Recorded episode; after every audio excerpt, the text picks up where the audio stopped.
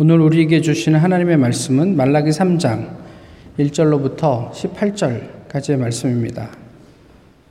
주보에는 12절로 되어 있는데요. 오늘 18절까지 같이 읽으면 좋겠습니다. 말라기 3장 1절로부터 18절까지 이제 제가 봉독하겠습니다. 만군의 여호와가 이르노라 보라 내가 내 사자를 보내리니 그가 내 앞에서 길을 준비할 것이요 또 너희가 구하는 바 주가 갑자기 그의 성전에 임하시리니 곧 너희가 사모하는 바 언약의 사자가 임하실 것이라. 그가 임하시는 날을 누가 능히 당하며 그가 나타나는 때에 누가 능히 서리요. 그는 금을 연단하는 자의 불과 표백하는 자의 잿물과 같을 것이라. 그가 은을 연단하여 깨끗하게 하는 자 같이 앉아서 레위 자손을 깨끗하게 하되 금, 은 같이 그들을 연단하리니 그들이 공의로운 재물을 나 여호와께 바칠 것이라. 그때 유다와 예루살렘의 봉헌물이 옛날과 고대와 같이 나 여호와께 기쁨이 되려니와 내가 심판하러 너희에게 임할 것이라. 점치는 자에게와 가늠하는 자에게와 거짓 맹세하는 자에게와 품꾼의 삭세 대하여 억울하게 하며 과부와 고아를 압제하며 나그네를 억울하게 하며 나를 경외하지 아니하는 자들에게 속히 증언하리라. 만군의 여호와가 말하였느니라. 나 여호와는 변하지 아니하나니 그러므로 야곱의 자손들아 너희가 소멸되지 아니하느니라 만군의 여호와가 이르노라 너희 조상들의 날로부터 너희가 나의 규례를 떠나 지키지 아니하였도다. 그런즉 내게로 돌아오라. 그리하면 나도 너희에게로 돌아가리라 하였더니 너희가 이르기를 우리가 어떻게 하여야 돌아가리이까 하는도다. 사람이 어찌 하나님의 것을 도둑질하겠느냐? 그러나 너희는 나의 것을 도둑질하고도 말하기를 우리가 어떻게 주의 것을 도둑질하였나이까 하는도다. 이는 곧 11조와 봉헌물이라. 너희 곧 온 나라가 나의 것을 도둑질하였으므로 너희가 저주를 받았느니라. 만군의 여호와가 이르노라. 너희의 온전한 11조를 창고에 들여 나의 집에 양식이 있게 하고 그것으로 나를 시험하여 내가 하늘 문을 열고 너희에게 복을 쌓을 곳이 없도록 붙지 아니하나 보라. 만군의 여호와가 이르노라. 내가 너희를 위하여 메뚜기를 금하여 너희 토지 소산을 먹어 없애지 못하게 하며 너희 밭에 포도나무 열매가 기한 전에 떨어지지 않게 하리니 너희 땅이 아름다워짐으로 모든 이방인들이 너희를 복되다 하리라. 만군의 여호와의 말이니라. 여호와가 이르노라 너희가 완악한 말로 나를 대적하고도 이르기를 우리가 무슨 말로 주를 대적하였나이까 하는도다. 이는 너희가 말하기를 하나님을 섬기는 것이 헛되니 만군의 여호와 앞에서 그 명령을 지키며 슬프게 행하는 것이 무엇이 유익하리요.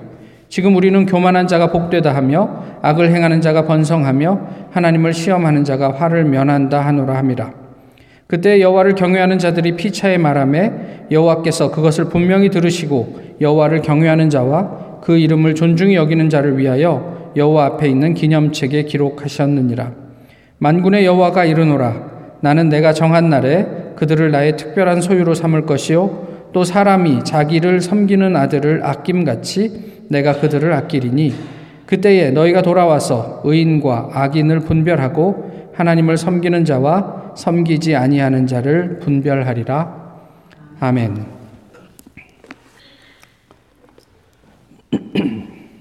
왜 자꾸만 기도가 하늘에서 쏟아질까? 왜 자꾸만 기도가 하늘에서 쏟아질까? 어떤 목사님이 쓴 시의 한 대목입니다. 어떻게 들리시는지 모르겠는데요. 어, 한국 현대사의 어목한 시절, 어, 아무리 간구해도 응답이 없던 기도에 대한 어, 하소연이었습니다. 왜 우리가 드리는 기도가 하늘에 상달되지 못하고 하늘에서 자꾸 쏟아질까? 말라기 선지자 시대에도 이런 하소연이 있었습니다.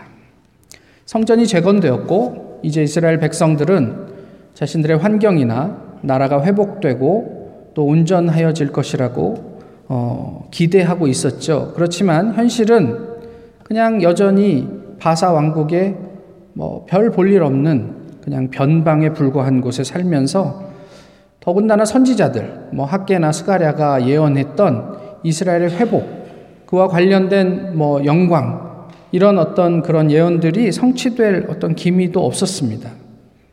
시간이 지나면 지날수록 이들은 그 안에서 낙담할 수밖에 없었고요. 일단 체념하게 되고 또는 패배감이 자리하자 그들이 살고 있는 환경 속에서 직면하게 되는 현실적인 문제들은 훨씬 더 크게 다가오게 되었습니다. 말라기서에서 보여주고 있는 어떤 여러 가지 이제 문제들, 내용들은 이런 것들이었어요. 생존에 대한 염려가 있었어요. 오라고 그래서 오기는 왔는데 우리가 여기서 잘 살아낼 수 있을까? 이런 염려가 있었고, 그 다음에 그, 그 귀환한 이후에 끊임없이 계속 이스라엘들 백성들을 괴롭혔던 문제가 이방인들과 혼인하는 문제였습니다. 그것을 정리하려고 했지만 이게 잘 정리가 되지 않았던 것 같아요. 그것도 그럴 것이 70여 년을 그곳에서 살아왔는데 많은 사람들이 섞여서 살았는데 이제 이들이 이방인이 아니냐를 이렇게 뭐 칼로 자르듯이 이렇게 잘라내는 일이 그렇게 쉽지 않았던 것 같습니다. 또 하나 중요한 이야기를 하고 있는 그것은 예배의 타락입니다. 어, 말라기서에서는 되게 원색적으로 이 예배의 타락에 대해서 표현하고 있는데 예전에도 저희가 한번 나누었던 적이 있거든요. 기억하실지 모르지만 너희의 예배는 너희 스스로 얼굴에 똥칠하는 거다. 뭐 이런 표현이 2장에 들어 있습니다. 형식이 없었던 게 아니에요. 하지만 예배 자체에 사람들은 큰 의미를 두지 않았어요. 그저 그냥 습관대로 그냥 타성에 젖어서 때가 되면 와서 하나님께 제사를 드렸고 또 끝나면 집으로 돌아가고 이런 것들을 하나님은 몹시 안타까워 하셨단 말입니다. 그리고 당연한 귀결이겠지만 이 사람들은 율법을 그렇게 무겁게 생각하지 않았습니다. 사실 이 모든 것들이 하나의 맥락입니다. 한마디로 하면 하나님에게 실망했어요. 하나님, 우리 삐쳤어요. 그러니까 이제 우리는 그냥 대충 살 테니까 마음대로 하세요. 뭐 이런 내용입니다. 더 이상 하나님을 신뢰할 수 없다는 이야기이죠. 신앙과 하나님에 대한 이 냉소적인 분위기는 오늘 3장 바로 앞구절, 2장 마지막 절에 이렇게 표현이 되어 있죠. 하나님을 괴롭히는 사람들에 대한 언급으로 표현이 되어 있습니다. 하나님을 말로 괴롭히는 사람들이라고 하면서 무슨 이야기를 하냐면 악행하는 자가 여호와의 눈에 좋게 보이나 보다. 어떻게 저런 악인이 여전히 저렇게 떵떵거리며 살고 있지? 이게 사람들은 이해하기가 어려웠던 거예요. 하나님께서 우리를 여기까지 인도해 주셨다면 저런 악인들을 제하고 우리가 이제 유력하게 살 수 있도록 도와주셔야 할 텐데 아마도 하나님은 악인들이 좋은가 보다. 또 저 사람들이 하나님에게 기쁨이 되나 보다. 뭐 이렇게 이야기를 하는 거예요. 그러면서 이런 말을 합니다. 정의의 하나님이 어디 계시나? 정의의 하나님은 도대체 어디 계시나? 왜 우리를 이렇게 내버려 두시나? 뭐 이런 얘기를 하고 있죠. 오늘 본문은 이러한 어, 사람들의 물음에 대한 하나님의 응답입니다. 하나님께서 이렇게 말씀하셨어요. 내가 반드시 개입한다. 반드시 그 날은 심판은 반드시 임한다. 이게 하나님의 말씀이에요. 3장을 읽어보시면 그 심판은 두 가지로 어, 다르게 묘사가 되는데 첫 번째 심판은 정화의 심판이고 두 번째 심판은 멸망의 심판입니다. 사실 이게 하나의 맥을 가지고 있어요. 어, 심판의 일차적인 목적이 뭐라고 그랬죠? 저희가 그, 그 예언서를 지금 쭉 다뤄오면서 오늘이 이제 말라기 예, 마지막인데 어, 하나님께서 왜 심판을 예언하십니까? 돌이키라는 이야기예요. 그러니까 심판의 일차적인 목적은 정화라는 거죠. 그런데 그 정화 과정이 원활하지 않으면 그 다음에 당연히 멸망의 심판으로 넘어가게 된다는 얘기예요.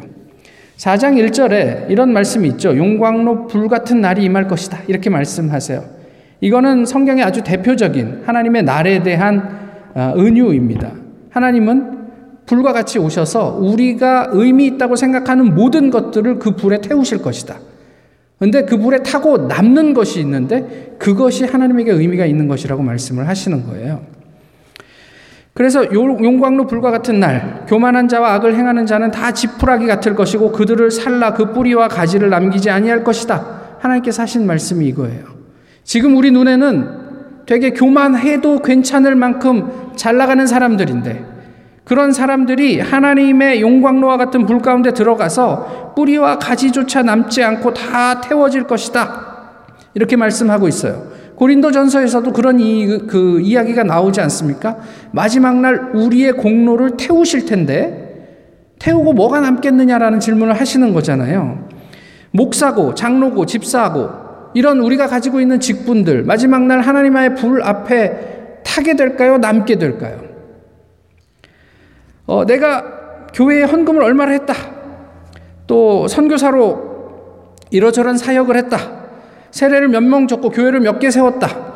이것은 마지막 날 하나님께서 지나게 하시는 그 불 가운데 남게 될까요? 아니면 다 타고 없어지게 될까요? 우리가 가진 박사 학위, 또 뭐 직책, 우리가 쓴 뭐 좋은 페이퍼들, 이런 것들이 마지막에 남게 될까요? 없어지게 될까요?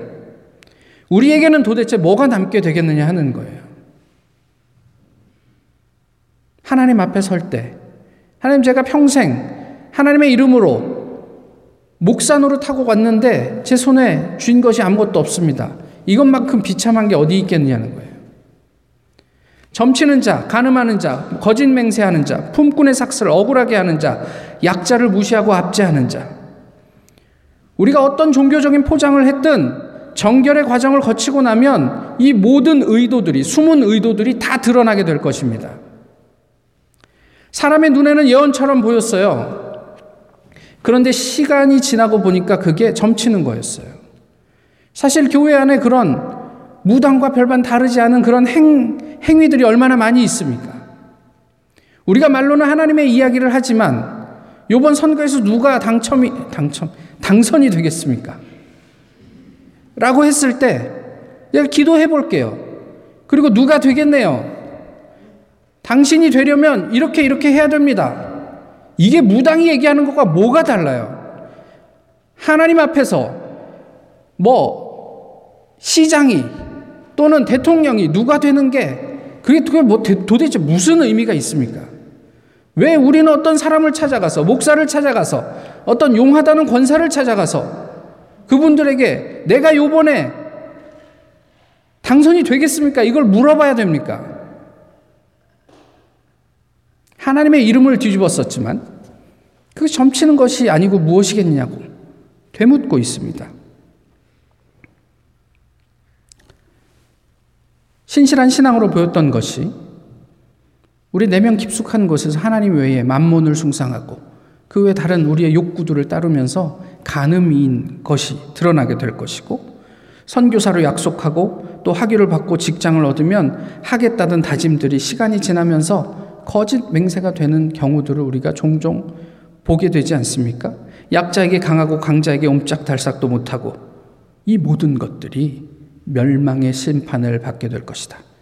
이게 말라기를 통해서 우리에게 주신 하나님의 말씀이에요. 사람들이 이렇게 얘기합니다. 하나님의 초청에 이렇게 얘기합니다. 너희는 나에게로 돌아오라 라고 했을 때 우리가 어떻게 돌아가야 됩니까? 두 가지를 하나님 얘기하세요. 도둑질을 하지 마라. 그리고 나를 대적하지 마라. 이렇게 말씀하세요. 근원적인 죄 두 가지를 말씀하신 거예요. 도둑질에 대해서는 우리가 잘 알고 있어요. 말라기를 대표할 만한 그런 많은 분들이 알고 있는 구절이에요. 주님의 것, 11조와 봉헌물이라 이런 이야기예요. 이게 11조를 하라는 이야기입니까? 여러분들 11조 안 하면 하나님 앞에 죄 짓는 겁니까? 그런 이야기가 아니에요, 본문은. 여러분들이 11조를 하든 말든 하나님에게는 아무런 영향이 없어요. 하나님께서 하시는 말씀을 들어보세요. 6절에 보시면 하나님은 변하지 않으셨고 계속 자기 백성을 살아가셨다. 그러므로 야곱의 자손들아 너희가 소멸되지 아니하느니라. 이게 뜬금없이 갑자기 야곱 이야기를 하면서 뭔가 맥락과는 어울리지 않은 내용들이 나온단 말이에요. 이게 무슨 이야기냔 말이죠. 1장 2절에도 비슷한 문구가 나와 있습니다. 야곱이 등장하는데 이 야곱의 의미가 뜻이 뭐라고 저희가 얘기를 했죠? 야곱은 사기꾼이에요. 속이는 자. 그러니까 도둑질 하다라는 그, 그 히브리어 자모를 순서만 좀 바꾸면 야곱이 돼요. 하나님께서 하신 말씀이 뭐예요? 너희가 사기꾼인지 도둑질, 도둑놈인지 내가 다 아는데, 그런데 내가 너희를 사랑했어. 변하지 않고 너희를 사랑하기 때문에 사기꾼의 자손들, 하나님의 것을 도둑질하는 이스라엘이 소멸되지 않고 지금까지 살아있는 거야. 무슨 이야기예요? 이게 심판을 예언하시는 하나님의 본심이란 말이에요. 심판받아 마땅한데 하나님이 사랑하시기 때문에 여적 생명부지하고 살고 있는 거야. 이게 하나님의 본심이에요. 무슨 이야기예요? 좀 돌이켜 보란 얘기예요. 그런데 어떻습니까? 우리를 포함해서 이스라엘 사람들은 어땠습니까? 여전히 도둑질 하는 거예요. 11조와 봉헌을 하지 않았습니까? 잘 했습니다. 재물을 드리고 예배를 드리고 제사를 드리고 잘 했어요. 그런데 뭐가 문제입니까? 말라기가 고발하는 내용이 1절에 나와 1장에 나와 있어요. 제가 읽어 드릴게요. 내 이름을 멸시하는 제사장들아 나 만군의 여호와가 너희에게 이르기를 아 아들은 그 아버지를 종은 그 주인을 공경하나니 내가 아버지일진데 나를 공경함이 어디 있느냐 내가 주인일진데 나를 두려워함이 어디 있느냐 하나 너희는 이르기를 우리가 어떻게 주의 이름을 멸시하였나이까 하는도다 너희가 더러운 떡을 나의 재단에 드리고도 말하기를 우리가 어떻게 주를 더럽게 하였나이까 하는도다. 이는 너희가 여호와의 식탁은 경멸이 여길 것이라 말하기 때문이라. 만군의 여호와가 이르노라 너희가 눈먼 희생 제물을 바치는 것이 어찌 악하지 아니하며 저는 것 병든 것을 드리는 것이 어찌 악하지 아니하냐 이제 그것을 너희 총독에게 드려보라 그가 너희를 기뻐하겠으며 너희를 받아주겠느냐 만군의 여호와가 이르노라 너희는 나 하나님께 은혜를 구하면서 우리를 불쌍히 여기소서 하여 보라. 너희가 이같이 행하였으니 내가 너희 중 하나인들 받겠느냐. 너희 지도자에게, 너희 총독에게 한번 너희가 나에게 주는 재물을 드려봐라. 좋아하겠느냐? 사람도 좋아하지 않을 그런 것들을 나한테 가져와서 더러운 것, 눈먼 것, 저는 것, 상처 있는 것, 그런 것들을 드리고서 우리의 신앙에 아무런 문제가 없다고 하는 그 사람들. 11조에 담긴 정신은 없어졌습니다. 그러니까 형식이 있어도 하나님과의 관계는 무너져 버리는 거죠. 이것을 하나님이 도둑질이라고 말씀하셨어요. 열심히 11조 하고 봉헌하고 제사를 드리고 의미가 없다. 도둑질이다. 두 번째로 주님께서 주님을 대적하는 자리로부터 돌이키라고 말씀하세요. 이 대적이 무엇이라고 말씀드렸죠? 하나님 믿는 게 허망하다. 말씀대로 사는 게 우리를 얼마나 우울하게 만드는가. 이런 거예요. 우리가 그 말씀대로 살아야 할 이유가 뭐가 있어? 말씀대로 살았더니 도대체 우리 손에 쥐어지는 게 뭐가 있어? 말씀대로 살았더니 손해만 나는 거 아니야? 뭐 이런 이야기를 하고 있는 거예요. 말씀은 고사하고 어찌됐든 우리 아이들이 대학을 잘 진학하면 야, 이게 하나님의 은혜인가 보다. 그러면 좋고 내 연구 성과만 좋으면 복이라고 하고 최순실 같은 사람 욕하지만 다른 한편으로는 그래도 저만큼 돈이라도 있어 봤으면 좋겠다 이런 생각 가지고 부러워하고 교회와 세상에 양다리 걸치고 하나님의 말씀을 저울질하는 사람들을 융통성 있다고 지혜롭다고 우리가 평가해 준단 말이에요.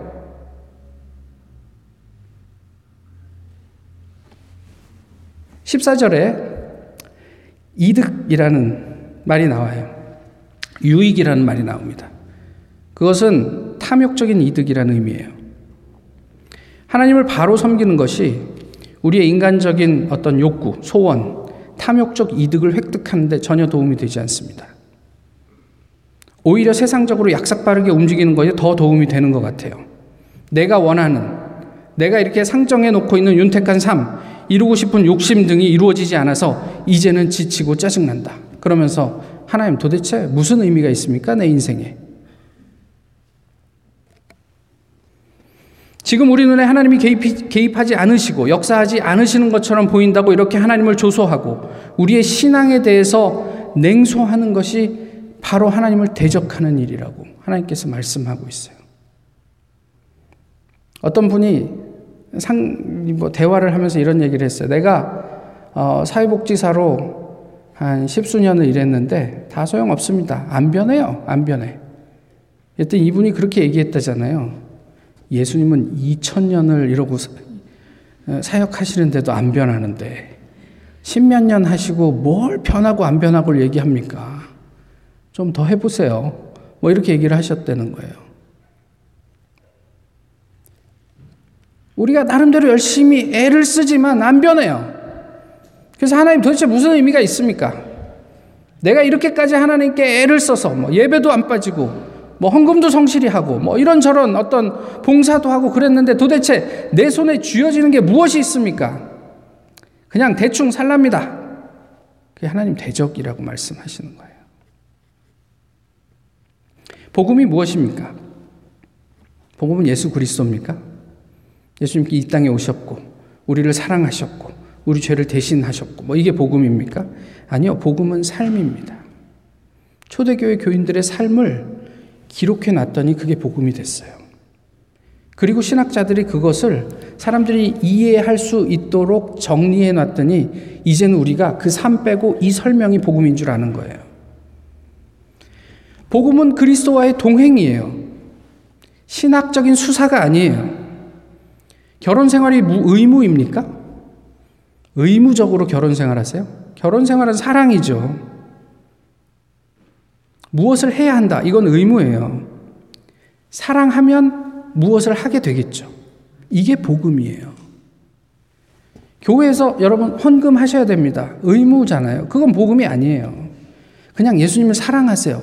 그러면 헌금도 하게 되고 봉사도 하게 되고 예수님을 닮은 그리스도의 제자로 살아가게 된다. 이게 복음이에요. 나의 행위로 신앙과 복음을 증명하려고 하지 마세요. 그건 복음이 아니에요.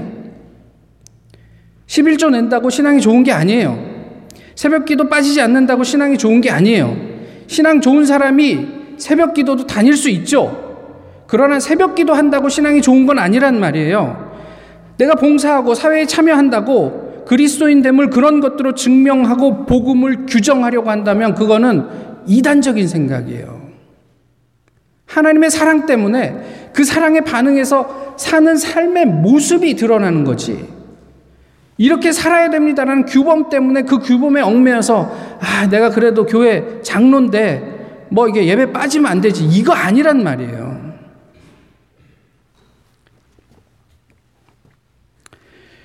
제가 청년들한테 농담처럼 이렇게 이야기하죠. 저도 목사만 아니었으면 교회 안 나왔을 것 같습니다. 목사라서 어쩔 수 없이 교회 다니고 있습니다. 예수님을 사랑하십시오. 그리고 그분과 함께 하세요. 그것으로 충분합니다. 그럼 우리 일상 속에서 예수님으로 말미암는 어떤 복음이 드러난 것을 발견하게 될 거예요. 교회 안에서의 삶은 물론이고요. 세상 한가운데서 우리의 이웃과 함께하는 복음을 보게 되실 거란 말이에요. 반대로 예수 그리스도와 성경과 함께 한다고 주장하지만 그에 상응하는 삶이 수반되지 않는다? 복음은 없습니다. 그 안에. 유토피아는 존재하지 않는 그 환상이죠. 그 유토피아적 환상에서 벗어나세요. 우리가 이상적인 고민이 어떤 의미가 있을까요? 우리가 고상한 생각으로 세상이 변하던가요? 그런 유토피아는 존재하지 않습니다. 우리가 교회 모여서 하나님 나라는 이런 모습이야. 건강한 교회는 이것이야. 뭐 크리스찬의 온전한 삶의 모습은 이런 거야. 변하지 않아요. 그런 이야기만으로는 투신하지 않으면 나를 던져 넣지 않으면 우리가 컨퍼트 존에서 벗어나지 않으면 변화는 없습니다. 우리의 삶이 변화의 자리입니다. 우리의 말의 변화가 있지 않고 우리의 삶의 변화가 있단 말이에요. 변화 없는 삶을 지속하던 이스라엘에게 하나님께서 한 가지 조건을 제시하세요. 한번 제대로 해봐라. 너희 온전한 11조를 창고에 들여 내가 너희에게 쌓을 곳이 없도록 복을 주나 안 주나 한번 시험해 보자. 이렇게까지 하나님 얘기하십니다.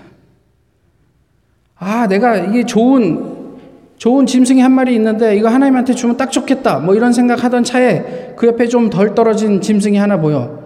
아, 좋은 거 이게 가치가 얼만데 저걸로 대충 하면 저게 눈에는 이게 보이지 않는 디펙트가 있으니까 괜찮을 거야. 아니, 그렇지 말고 한번 좋은 곳으로 들여봐. 한번 시험해봐. 내가 어떻게 하나 한번 시험해봐. 우리의 마음을 온전하게 하나님에게 집중하고 하나님께 모든 것들을 쏟아 부을 때 내가 너희의 삶을 어떻게 책임지는지 한번 나랑 내기해보자. 이렇게 하나님이 말씀하세요. 어떻게 됐을까요? 단 한 명도 그 말씀에 반응하지 않았어요. 그걸 어떻게 알죠? 그 이후에 하나님은 400년 동안 이스라엘과 아무런 대화도 하지 않으십니다. 우리가 소위 말해 신구약 중간사라고 할 때 그 400년 하나님의 침묵이 이어져요. 더 이상 말이 통하지 않아요. 의미가 없어요. 그래서 내버려 두셨단 말이에요. 우리 신앙인들이 누릴 수 있는 진정한 유익이 무엇입니까? 오늘 본문 마지막에 뭐라고 되어 있어요? 하나님의 기념책. 세상에서 유력하고 남들의 존경을 받고 정말 뭐 뭐 뭐 잘 살았는데 이 기념책에 우리 이름이 없으면 그게 무슨 의미가 있어요? 나의 특별한 소유. 하나님의 특별한 소유가 되는 게 우리에게 대박이 아니겠어요? 하나님이 극률이 여기심. 하나님의 사랑. 그것이 우리에게 유익이 되지 않겠냐는 말이에요. 그 유익 외에 다른 어떤 유익이 우리에게 유익이 되겠냐는 거죠. 17절에 정한 날. 이것은 하나님의 시간입니다. 우리가 어떻게 조작할 수 있는 시간이 아니에요. 그런데 하나님의 말씀대로 그 날은 반드시 옵니다. 그 하나님의 날이 올 때 우리는 그 기념책에 올라 있겠습니까? 우리는 하나님의 날이 올 때 하나님께서 우리를 보고 너는 나의 특별한 소유야 라는 말을 들을 수 있겠느냐 하는 거예요.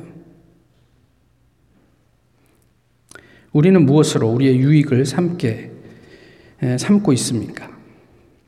이번 한국 방문 중에 뭐 주일을 두 번 정도만 비우려고 계획을 했으나 생각지 않은 복병을 만나 무신경한 사람이 되느라고 어, 신경치료 때문에 이제 불가피하게 시간을 좀 하루 이틀 연장할 수밖에 없었는데요. 어쨌든 그로 인해서 지난 주일 함께 하지 못한 것을 대단히 송구스럽게 생각을 합니다. 그렇지만 한국에 원래 가서 하려고 했던 어떤 여러 가지 일정들을 어, 대충 다 소화하고 온 것 같아요. 근데 한국에도 좀 있었고 또 태국에도 다녀왔고요. 근데 그 모든 것들을 지금 이 자리에서 다 나눌 수는 없고요. 오늘은 그냥 부자들에 대한 이야기만 조금 나누려고 합니다. 이번 일정 중에 돈이 주체할 수 없을 만큼 많은 사람들을 좀 만났어요. 그래서 뭐 그냥 용돈 하라고 천만 원씩 막 주고 자기 조카들한테 너 용돈 해 그러면 이런 사람도 있고 뭐 그러더라고요.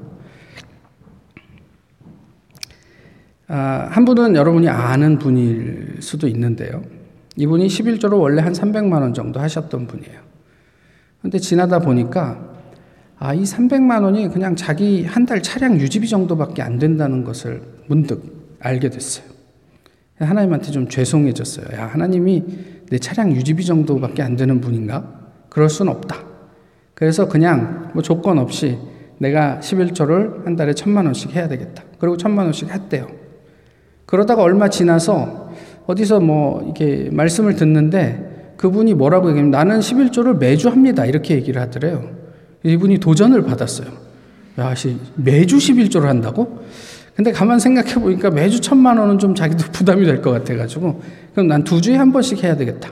그래서 2주에 한 번씩 그래서 뭐, 뭐 보통 평균 한 달에 2천만 원씩 11조를 하게 됐대요.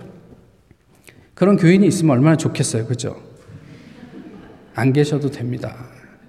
그런 거 갖고 교회가 살고 죽지 않으니까요. 11조를 2천만 원 하냐, 100만 원 하냐, 이런 얘기를 하는 게 아니고요. 그분이 그렇게 자기의 생각을 바꾸어 갈 때 그 안에 무엇이 있었는지를 보셨으면 좋겠단 말이에요. 다른 한 분은요, 이 타운을 거쳐간 분입니다. 이분 덕분에 제가 아, 오마카세라는 걸 처음 먹어봤습니다. 그래서 제가 물어봤어요. 이거 얼마나 해요? 그랬더니 15만 원이래요, 한 사람당. 둘이서 먹었으니까 30만 원이잖아요.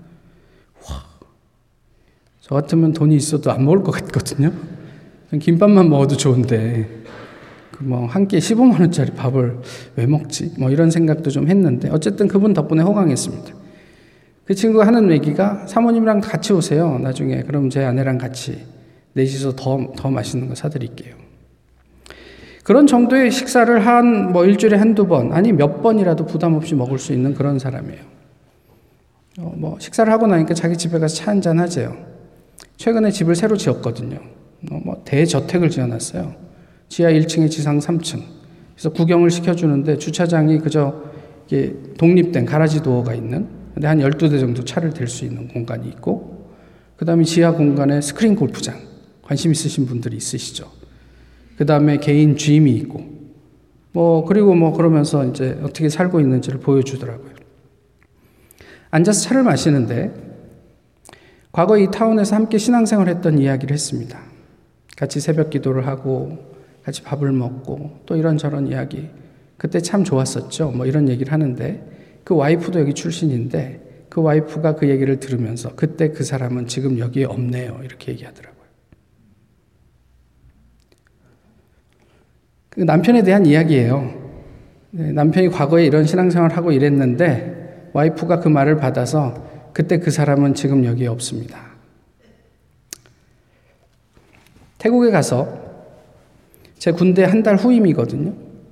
예, 이분이 왜 나를 그렇게 만나주는지는 잘 모르겠습니다만은 아, 자신의 가치가 한 시간에 한 5만 불쯤 된대요. 예. 그래서 제가 황송했습니다. 야, 그 5만 불짜리, 한 시간에 5만 불짜리 오너가 이틀을 나를 동행하면서 이렇게 같이 지내주니 고맙네. 내가 그랬죠. 연매출 한 천억쯤 하는 기업의 오너입니다. 곧 한 3천억쯤 될 거라고 이야기를 해요. 그러면서 저한테 형님아, 고민이 있다. 이렇게 얘기하네. 무슨 고민이야? 그랬더니 일조까지 키울까 말까가 고민이래요. 그래서 그게 왜 고민이 되지? 네, 그랬더니 사람이 정상적으로 삶을 살면 쓸 수 있는 돈에 한계가 있대요. 3천억을 벌으나 1조를 벌으나 비슷하대요. 근데 1조를 벌자고 뛰어들면 그 대신 복음의 영향을 받는데요. 내가 해야 할 복음의 사역을 할 수가 없다는 거예요. 그만큼. 그래서 지금 그냥 3천억까지만 하고 어, 내가 살고 싶은 의미 있는 삶을 살아야 되지 않을까 이런 것들을 고민하고 있다 이런 이야기를 해줬어요. 대화 중 많은 도전과 영감을 받았습니다. 뭐 차차 또 궁금하신 분들은 저를 불러주시면 저랑 차를 한잔 하시면서 그런 이야기들을 나눌 수 있을 거라고 생각을 합니다. 부럽지 않으세요? 돈 많은 사람하고 그런 사람이 있다니 한국에서 사업을 하고 있는 또 다른 사람을 만났어요. 제가 이런저런 저희 목회에 대한 이야기를 해주니까 저의 이야기에 깊이 공감해 주었고, 어, 제가 실내 놀이터 짓는데 첫 번째 후원자가 되겠습니다. 이렇게 얘기해 주었어요. 아, 의미가 있다면 저는 무조건 인입니다. 복음에 합당하다고 판단되면 저는 함께 하겠습니다. 복음을 위해서 너무나도 자유로운 영혼이었죠. 어떤 삶을 원하십니까? 돈이 많다고, 또 그렇지 않다고, 우리의 삶이 어느 부분에서 달라질 거라고 생각을 하세요? 어제 어떤 분이 그러시던데요. 예, 그런 paper가 있었는데, 사람이 행복해지는 최고 그 연봉이 미국에서는 10만, 10만 5천 불? 이래요. 그때까지는 행복 지수가 쭉 올라가다가 10만 5천 불이 넘어서면은 올라가지 않는데요, 더 이상. 오래전에 저 대학 시절에 가깝게 지냈던 어, 누님이 저한테 전화를 주셨습니다. 제가 목사라고 저에게 소위 상담을 요청했는데 내용은 11조에 관한 거예요. 신목사, 우리 부부가 좀 갈등이 있는데 11조에 대한 거야. 세전으로 해야 될지 세후로 해야 될지 이런 것 때문에 우리가 맨날 싸우는데 어떻게 해야 돼? 제가 그래서 그랬습니다. 돈 얼마 때문에 하나님이 그렇게 섭섭해 하시지 않을 테니까 편한 마음을 가지시고 남편이랑 잘 상의해서 하시면 되겠습니다. 많은 분들이 고민하는 내용들 아닙니까? 전 충분히 이해합니다.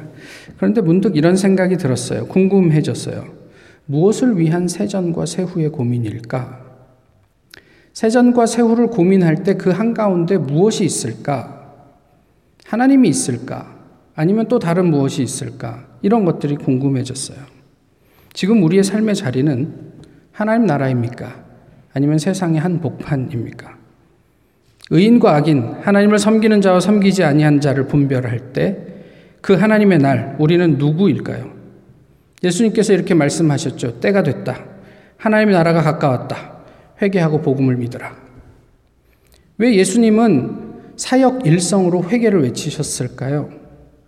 세상 사람들은 하나님을 외치지만 하나님이 없는 하나님을 외치고 있는 것에 대해 우리의 삶을 돌아보고 돌이켜야 함을 예수님께서 말씀하신 것은 아닐까요? 전능한 하나님 앞에서 이처럼 무력하게 사는 우리 자신을 회개했으면 좋겠습니다.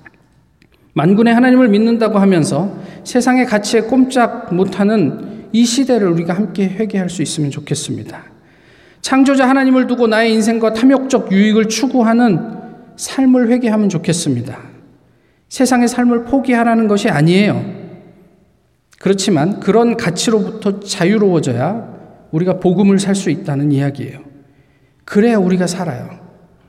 우리가 살아야 우리 이웃이 삽니다. 비행기를 탈 때마다 여러분 들으시는 소리잖아요. 혹시 비상시에 위에서 마스크가 내려오면 당신이 먼저 쓰고 옆에 자녀들을 씌워 주십시오. 내가 숨을 쉬어야 자녀들이 삽니다. 자녀들이 급하다고 그들에게 먼저 씌워주다가 나도 죽을 수가 있어요. 내가 복음을 살아야 내가 살고, 내가 그 복음 안에서 살아야 우리의 이웃이 살 수 있단 말이에요. 하나님을 바로 섬기는 사람이 하나님의 특별한 소유입니다. 하나님을 바로 섬기고 그 명령을 지키는 것만이 우리에게 궁극적인 유익이 된다. 성경은 우리에게 가르쳐 주고 있어요. 그런데 꼭 한 가지, 꼭 한 가지 기억하셨으면 좋겠어요. 하나님께서 삐쳐서 400년을 침묵하신 것 같지만 그 400년의 결론이 무엇입니까? 400년의 결론이 예수 그리스도였다는 사실을 기억하십시오. 아, 이제 말로는 이 친구들이 안 통하는구나. 이제 내 입장에서 길을 내야 되겠다.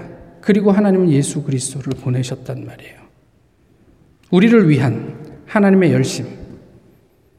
우리를 향한 포기 없는 하나님의 열심을 잊지 마십시오. 그 하나님의 열심 때문에 오늘 우리가 살고 있습니다. 기도하겠습니다. 우리 모두가 주님의 특별한 소유가 되어 하나님이 아끼는 자녀가 되게 하옵소서. 세상 사람들이 복되다 하는 우리 교회가 되게 하옵소서.